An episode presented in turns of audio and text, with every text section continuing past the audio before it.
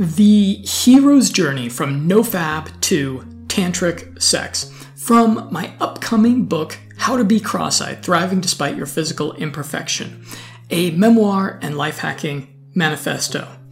If you're not a man, you may not find the content of the next two chapters particularly actionable, but you may want to read it anyway, as you'll learn some very eye opening things that many men don't even really understand about themselves. The following chapters also discuss sex, but have some more life hacks that are relevant for the fairer sex. I'll start by describing the first thing that men should not do if they want to have an amazing sex life using porn. Why NoFap? And NoFap means not masturbating to porn. If you're a man, you're going to need to choose between having a rowdy sex life and enjoying porn. Sorry, you don't get to have both. So much of our motivational psychology is just a manifestation of our selfish genes trying to get into the next generation. When you masturbate frequently with your own hand, you deprive yourself profoundly of natural male aggression, drive, and zest for life. If you are a moderate masturbator who is doing it like a couple of times a week, you'll find that no fapping increases your motivation and energy by like 20 to 25%. However, if you've got a real porn addiction where it's like an everyday thing or a couple of times a day, no fapping will really change your life. But it's also going to be quite difficult. If you're serious about this, give a listen to this Freedomain Radio podcast interview with a very knowledgeable porn addiction expert who has some interesting things to say. If you're a first time nofapper, try to just go two weeks. This is sufficient for you to experience a boost in testosterone from not orgasming. If you can go two weeks, try going for a whole month. This amount of time gives your brain the time to start reprogramming its arousal system. 30 days of no fapping is a lot easier to accomplish if you drink no alcohol that month. So it's better to just plan to abstain from both simultaneously. Then try going for 60 or 90 day blocks of no fapping.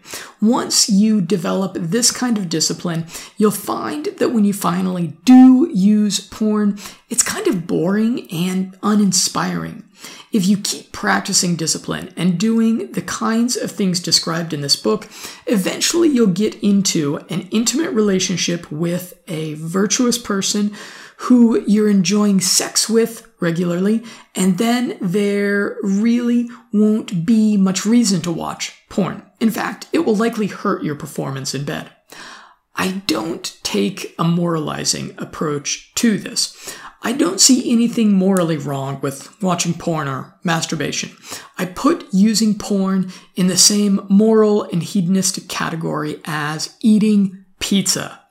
Pizza is not intrinsically good or bad. Eating pizza is a cheap yet consistent pleasure that doesn't last long. Eating pizza every day is a bad idea that will make you profoundly unhealthy and generally unmotivated. You can eat pizza about once weekly, but you won't really be in ideal health. You could eat pizza once monthly and still be very healthy. You could eat pizza just a few times yearly and be in excellent health and not really miss pizza. You could completely give up pizza and replace it with a less pedestrian pleasure that gives you greater gastronomical enjoyment.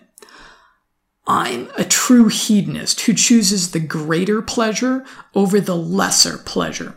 And watching porn is a lesser pleasure compared to having a richer life because I'm motivated to go after everything I really want thanks to the no fapping.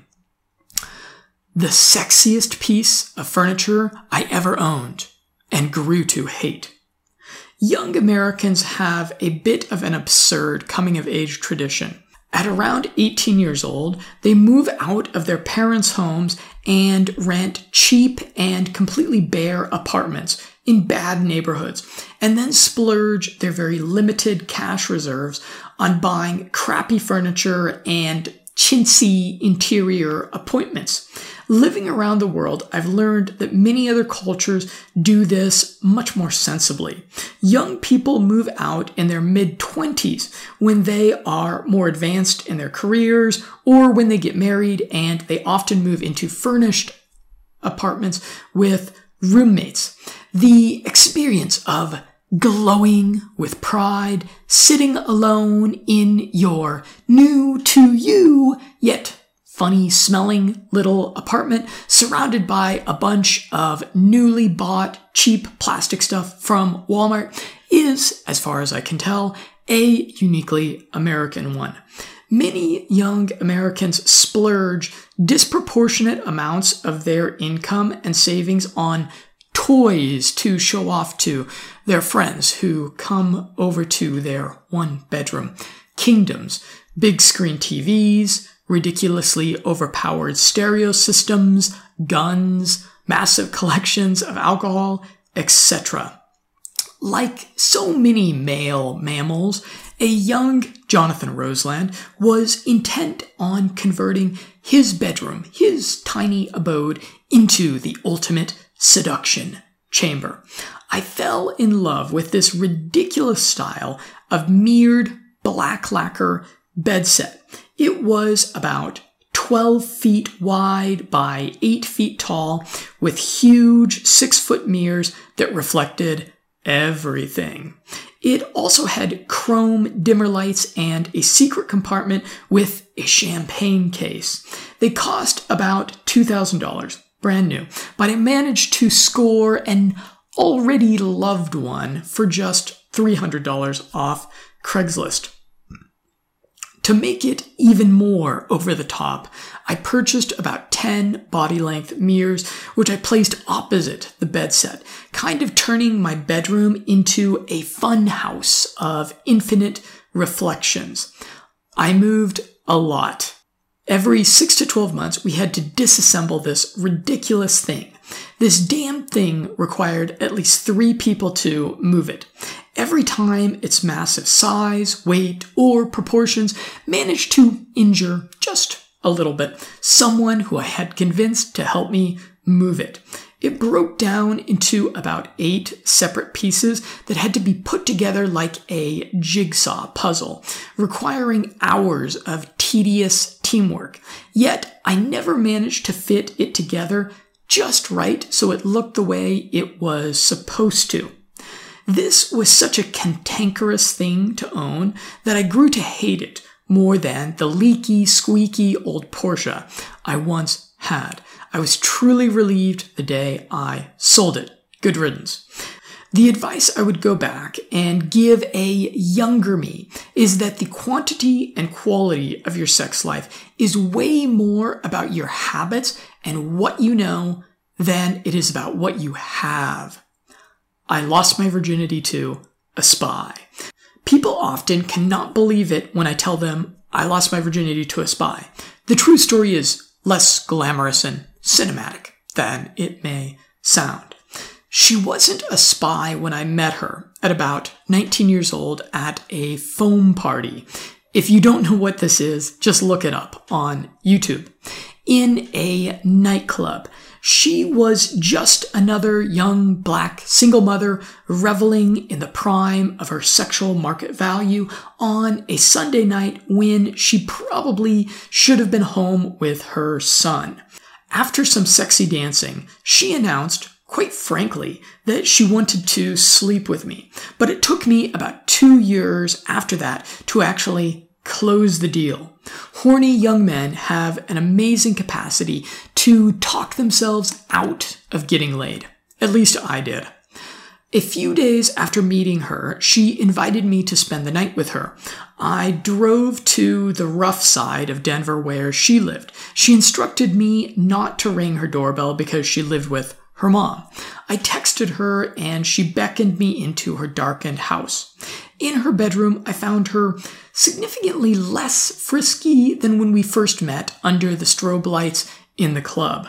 I unrealistically expected the emotional momentum of our initial interaction to just magically reignite. We got to chatting and we just talked for hours. I assumed that she would initiate things and she probably assumed I would. I left frustrated and confused around 2 a.m. I was friend zoned. As a man, when you don't make a bold move, when it's invited, you relegate yourself to the friend zone. And she actually turned out to be a decent friend. She had a clubbing clique of other attractive young women, which she ingratiated me with. She would call me at least once a week to go out clubbing with them. I wasn't getting laid, but I guess this was better than going clubbing alone or with my drinking buddies. Clubbing with women instead of merely to chase women gave me a new perspective. For women, the prelude to sex, or even just feeling sexy itself, is a visceral pleasure. I remember how the girls relished getting together pre club to get dressed and dolled up together. I was always in a hurry to get to the club or party, but these girls seemed to enjoy preparing themselves even more than the actual event. I also didn't realize just how much attention attractive young women receive. This was slightly before the era of mass smartphone usage when men were bolder about approaching girls. These girls had a seemingly boundless number of options.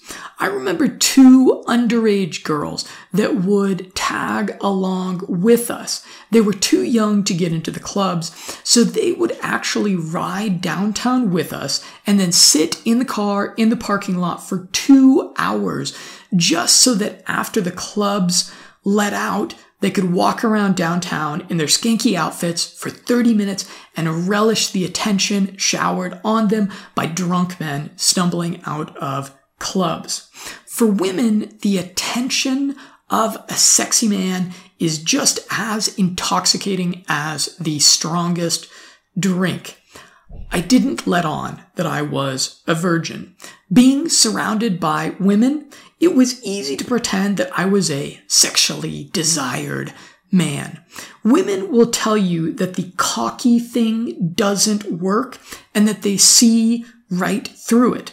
But I don't think they're being honest. Being arbitrarily and irrationally cocky is actually pretty attractive to a lot of women. The younger and more vapid, the better it works. Something in their genes just whispers to them. This guy is so obviously full of bullshit that him being this confident for no good reason means that even if he's a shitty provider, at least 50% of his offspring will be similarly effective seducers. That's a bet worth taking. He might be a cocky asshole, but he guarantees our genetic immortality. Up until then, I didn't understand just how promiscuous women could be. Promiscuity is a pretty bad deal for women. They get their hearts broken, they get STDs, they have to get abortions, they become single mothers, and it ruins their future chances of a happy, successful marriage. But their selfish genes don't give a damn. I was amazed at how they would carelessly and cavalierly go home with guys who, whose first names they barely knew, and shocked by how they shamed and disregarded men who tried to court them with a modicum of gentlemanliness or caught feelings. The woman who I originally met among the soap suds of the foam party had been taking online college classes in criminal justice. After she received her degree, she began a career with the Colorado Department of Justice. From there, she would get jobs at mortgage companies and financial services firms, industries rife with corruption and white collar crime, where she would spy on them and gather evidence of corporate malfeasance. It was around that time that she very casually took my virginity one night. After a night out on the dance floors of Denver, I drove her home, asked for a glass of water inside, and left two hours later, finally de-virginized. We slept together several times after that, but she quickly found another boy toy, slightly more red pilled on female nature. By that time, I was much happier to have her as a friend than a girlfriend. She would go on to infiltrate actual crime rings. Being a black single mother who was quite social in the nightlife scene probably made her a lot more of an unsuspicious infiltrator of the criminal world. She admitted to me that in the course of this work, she once saw a dead body of someone killed by the people she spied on. This freaked her out, and she got out of this dangerous line of work. If she was still a spy, there's no way I'd share this story. When I was younger, some of the guys I was friends with had, in retrospect, very unethically hedonistic sex lives. They were really proud of having casual, unprotected sex with lots of different partners. They would commit to being one girl's boyfriend so that they could have all the unprotected sex they wanted with her. And then when we were having a guy's night out, after a few drinks, they would start trying to hook up with other girls, sometimes successfully. Pretty unethical, yet standard male behavior.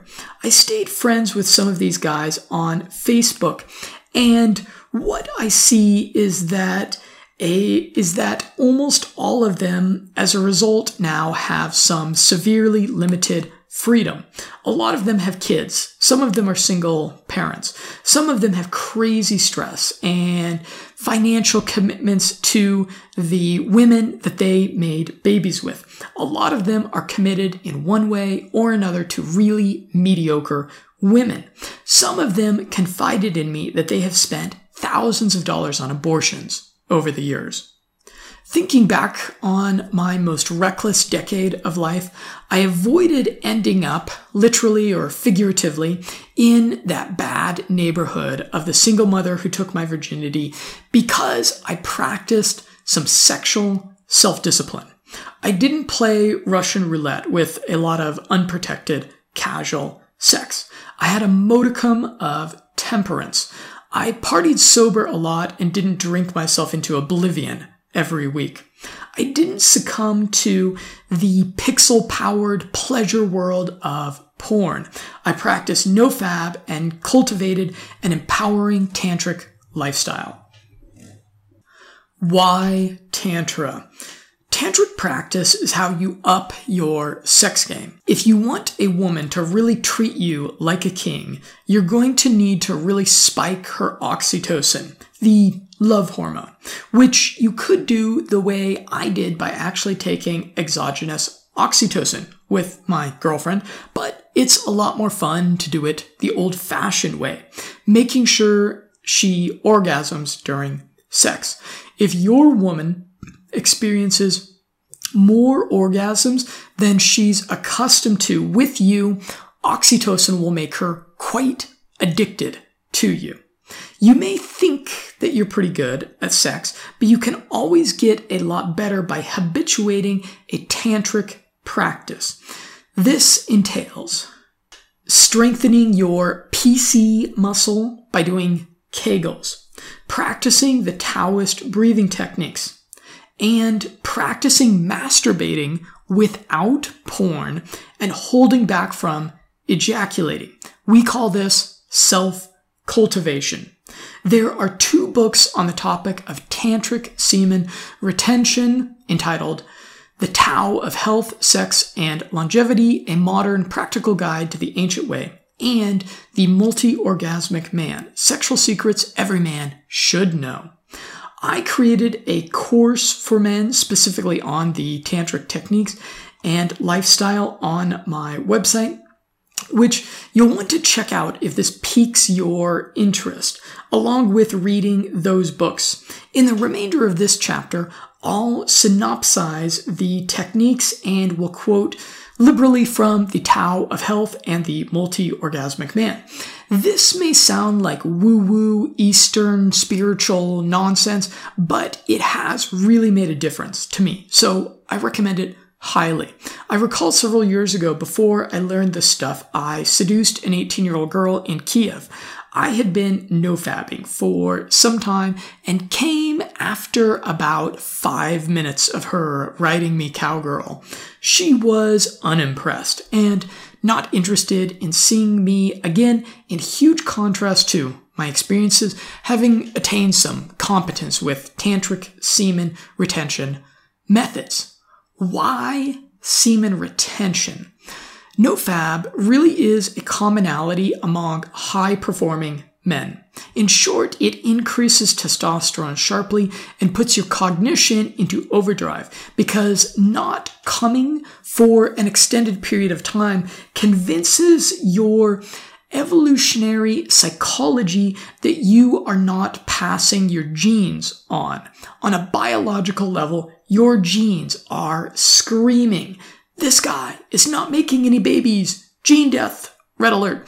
We need to really give him a bunch of motivational fuel and dial his cognitive powers way up. But there's some notable downsides to NoFap. If, like a lot of single guys, you know NoFap, so you will have the motivation to get over your social anxiety, approach date and actually try to get laid, it will work for that purpose. But after no fapping for seven to 10 days or more, you'll find that things are pretty anticlimactic in the bedroom when you finally get down to business with someone you're really attracted to. If you come after three minutes, sometimes she'll totally forgive you and return to your bed. But sometimes it's a job interview and you won't get a call back. This has definitely happened to me a few times. Tantric methods will give you the stamina to keep them coming back. If you're in a healthy marriage or long term relationship, you are going to be having unprotected sex and ejaculating with your partner with about the same frequency that I think the average single guy gets off to porn.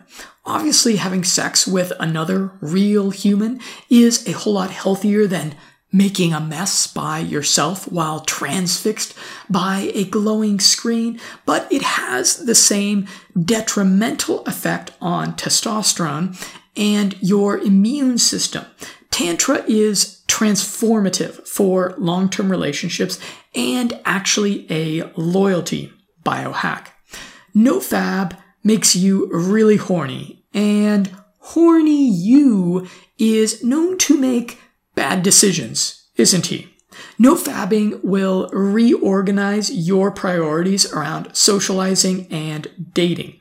Unless you are actively biohacking your self control, no fapping may really put your lizard brain in charge and you may not be happy with the smelly, wet places that that scaly bastard drags you off into. There's several tantric methods that will help you to better yield your sexual energies. You may not have a raging porn addiction. If you've got a handle on your porn consumption and intermittently throughout the year do 30 day periods abstaining completely from it. If you so choose, tantric methods will even dial up the visceral pleasure of porn and can be used to abrogate its negative effects. Ejaculation versus performance. Both Muhammad Ali and the musician Miles Davis spoke frankly about the correlation between their elite performances and coming during sexual intercourse. Quote, what neither Davis nor Ali realizes is that sexual intercourse without ejaculation prior to a fight or a gig would improve their performance even more than if they abstained altogether. Taoist Daniel Reid urges health conscious men to give up masturbation after their 20s. Quote, by the time they reach 30, men should entirely give up this self defeating habit and start conserving semen exclusively for intercourse with women. Ejaculation versus cognition. In case you haven't noticed, ejaculation makes you retarded. Try doing brain training after you've come, and you'll observe a significant drop off in your scores. Even the next day, you'll be a bit slower, grasping for your words, solving problems slower. You'll likely sleep in and have a lingering tiredness throughout the day. Biohackers call it an orgasm hangover. And you can note the difference in my own verbal skills between two videos that I link to on this chapter where it's published on Medium. One of them was the day after an orgasm, and another one was after two weeks of NoFap, and there's a notable difference. Loss of cerebrospinal fluids. Semen retention is a quote unquote nootropic for enhanced cognition because it conserves essential biological resources. It's a well known medical fact that semen and cerebrospinal fluid consist of the same basic ingredients, so preserving semen nourishes the brain by making more essential nutrients available to it. 20% of male semen is composed of cerebrospinal fluid. You may also help minimize the loss of essence and energy due to semen emission by learning to come lightly. End quote. Research that appeared in the New York Times concurs. Quote, the new work suggests that ceaseless sperm production takes its toll on a male perhaps requiring the use of complex enzymes or biochemical processes that have harmful metabolic byproducts. Creating sperm is far more difficult than scientists had imagined, demanding a diversion of resources that might otherwise go into assuring a male's long term health. The rolling orgasm. The multi orgasmic man quotes a Dr. Herant Katchadourian some men are able to inhibit the emission of semen while they experience the orgasmic contractions. In other words, they have non ejaculatory orgasms. Such orgasms do not seem to be followed by a refractory period, loss of erection, thereby allowing these men to have consecutive or multiple orgasms like women. And I have a photo of the good doctor with a really, really funny caption that I came up with. This is really getting to have your cake and eat it too, gentlemen. With diligent practice, some men can even learn to approach the very brink of ejaculation and enjoy all the exquisite sensations associated with it without spilling a drop of semen. End quote. Birth control. Have you ever had a really crazy night that culminated in you ejaculating into an equally crazy woman? For the next two weeks, you walked around beating yourself up mentally over the prospect of having to pay her money for the next 18 years. This is something that a multi orgasmic man has to worry about a whole lot less. Quote, Men too may experience sequential mini orgasms without actual ejaculation, and it dispels the notion that birth control is primarily a female responsibility. It's important to mention, though, that it's definitely not an airtight contraceptive option. Quote, this is the pre ejaculate that they warn you about in sex education classes. So you will need to make sure that you continue to use birth control even if you don't ejaculate. The next chapter will discuss herbal birth control and natural contraception. Whole body orgasms. Wilhelm Reich, in his controversial book, The Function of Orgasm, was the first to argue that orgasm involved the whole body and not just the genitals. In the East, Taoists have long known that orgasm could be a whole body experience and developed techniques for expanding orgasmic pleasure. The definition of a multi orgasmic man is they tested 33 men who claimed to be multi orgasmic. That is to be able to have two or more orgasms without losing their erection. I'll suggest that you make just that your short term biohacking goal for the next three months to be able to have two or more orgasms without losing erection. Quote, in the words of one multi orgasmic man, a whole body orgasm is unbelievable. Once you experience it, you will never go back to a genital orgasm. It's a far cry from the six second orgasm most men have learned to settle for as the normal more male orgasm. Here's another stirring testimonial of just how it feels. We were making love and I thought I was going to come and I started doing my deep breathing. And as I was doing my deep breathing, my head started to kind of electrify, to tingle like little sparks going on inside tingly little things that went up the back of my neck a little bit. It started rushing back and forth in my head, and I almost thought I was going to get dizzy. It was so good.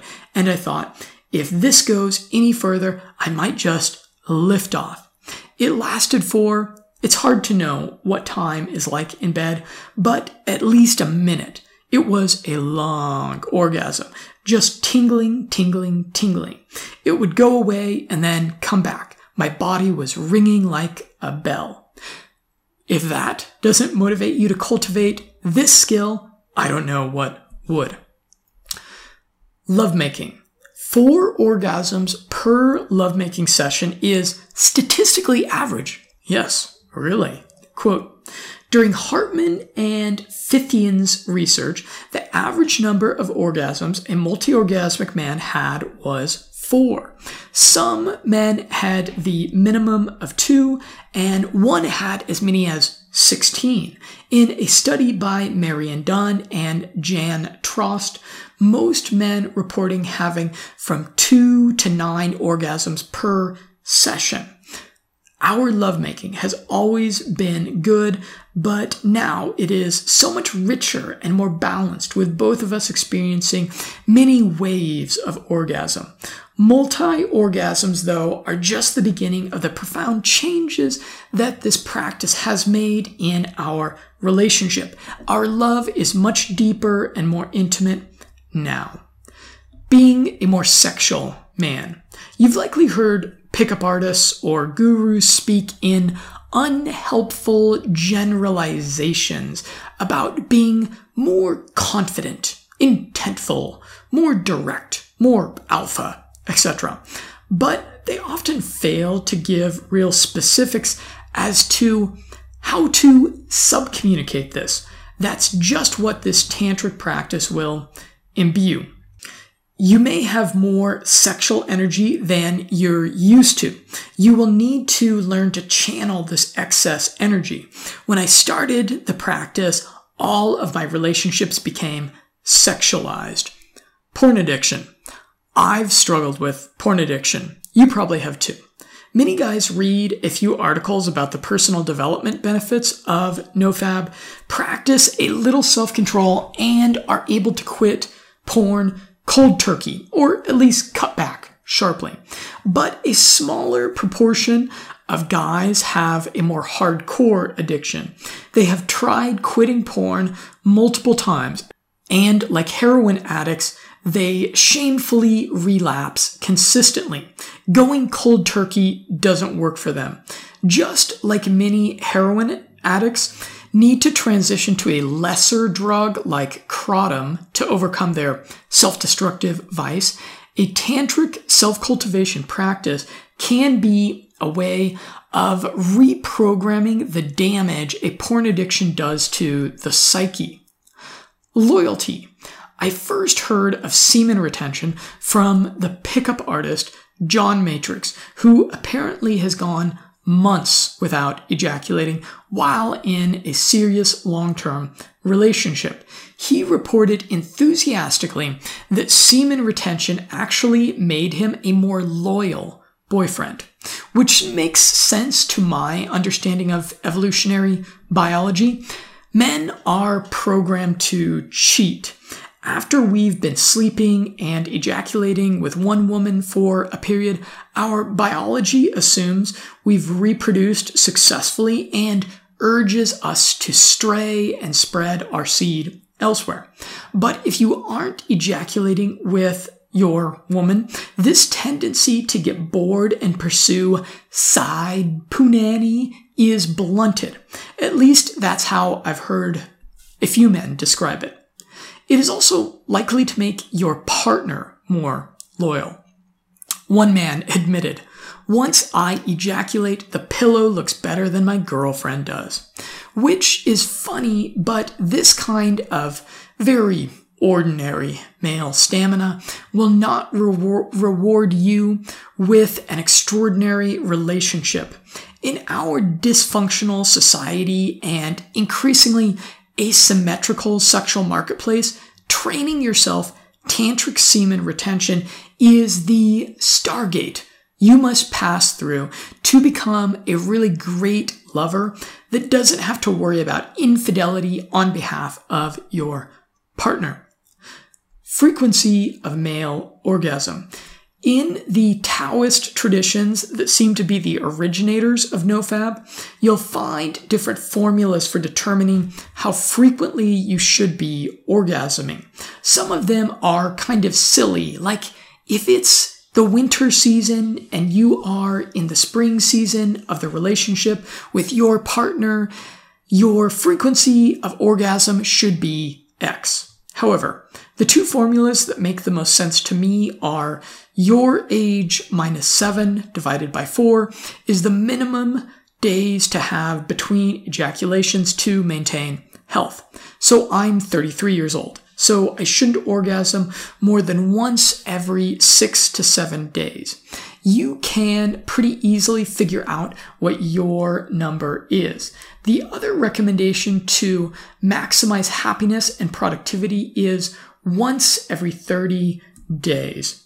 Quote, a man may attain health and longevity if he practices an ejaculation frequency of twice monthly or 24 times a year, or to come about a third of the times that you have sex. Quote, when having sexual intercourse with woman, a man should emit semen only two or three times in 10. I should admit that I don't exactly practice what I preach here. I often come a lot more frequently than once every six days. Semen has a potent antidepressant effect for the women who consume it. Sexperts enthusiastically recommend that women swallow if they want to enhance their mood. I care deeply about the woman in my life, and she's noticeably happier and generally more pleasant when I'm not so stingy with my semen, which I feel is healthy, at least in the medium term, because I have a very good diet and take a lot of health supplements and feed my body the building blocks of everything that underlies my male essence. Abstinence. A lot of men abstain from sex, whether it's out of religious conviction or simply because they live in a boring town in the middle of nowhere. For them, tantric self cultivation is their best option. I remember as a young Christian man trying to masturbate without fantasizing about pretty girls I knew, which is a sin. Youth pastors could save the young men they lead a lot of needless self flagellation and judgment if they taught them to do self cultivation as a mindfulness practice instead. In some religious sects, they command young men to not masturbate at all, which I hope we can all agree is simply ridiculous. The penis is like any other appendage or muscle in that it shrinks if you don't use it. Quote, the penis actually withdraws into the body if not used regularly, as many older men who are not sexually active have witnessed. The Taoists knew that it is important to exercise your sexual organs as any other part of your body. Domain specific self control generalizes. This is going to be fairly discipline intensive. It's not going to be real hard work or time intensive in the way that training for an Ironman or studying to pass the bar would be, but it's going to certainly be an acute challenge of your self discipline. It's really going to be worth it, though. Rarely does the application of self discipline pay off so viscerally as in the experience of full body orgasm. To build your discipline muscles, I encourage you to simultaneously abstain from no fap, a full month of no porn whatsoever, and two, no alcohol, not a drop, not even socially, for a month. You'll find these two practices have a symbiotic, helpful effect on your self control. Throughout my year, I have periods of coasting and periods of sprinting productivity. During the sprints, I always go off booze and completely off porn, and it really does supplement my productivity. If you don't have a daily way of tracking these habits, you will fail and you may not become multi orgasmic. You could mark off days on your calendar or get an accountability buddy, but I recommend the free app coach.me. Your homework. At this point, you're probably pretty excited to try this. I could tell you to do something boring like just focus on breathing. Spend the next two weeks just habituating belly breathing. But that sounds boring. Instead, tonight, masturbate without porn and without ejaculation. It will be a little weird and unsatisfying. Do it with lotion like normal and stop well before you come. Sexual transmutation. Chapter 11 of the classic personal development book, Think and Grow Rich, is about how sex drive is intertwined with the rest of life. Quote, there are other mind stimulants. Some of them have been listed, but no one of them, nor all of them combined, can equal the driving power of sex. Among the greatest and most powerful of these stimuli is the urge of sex. When harnessed and transmuted, this driving force is capable of lifting men into that higher sphere of thought, which enables them to master the sources of worry and petty annoyance, which beset their pathway on the lower plane. The cool draw. This is a method for transmuting your sexual energy in your balls into cognitive horsepower. If I ever get bored of being a smart drug dealer and traveling nomadic developer and decide to become a rapper instead, I think my rapper name will be Cool Draw.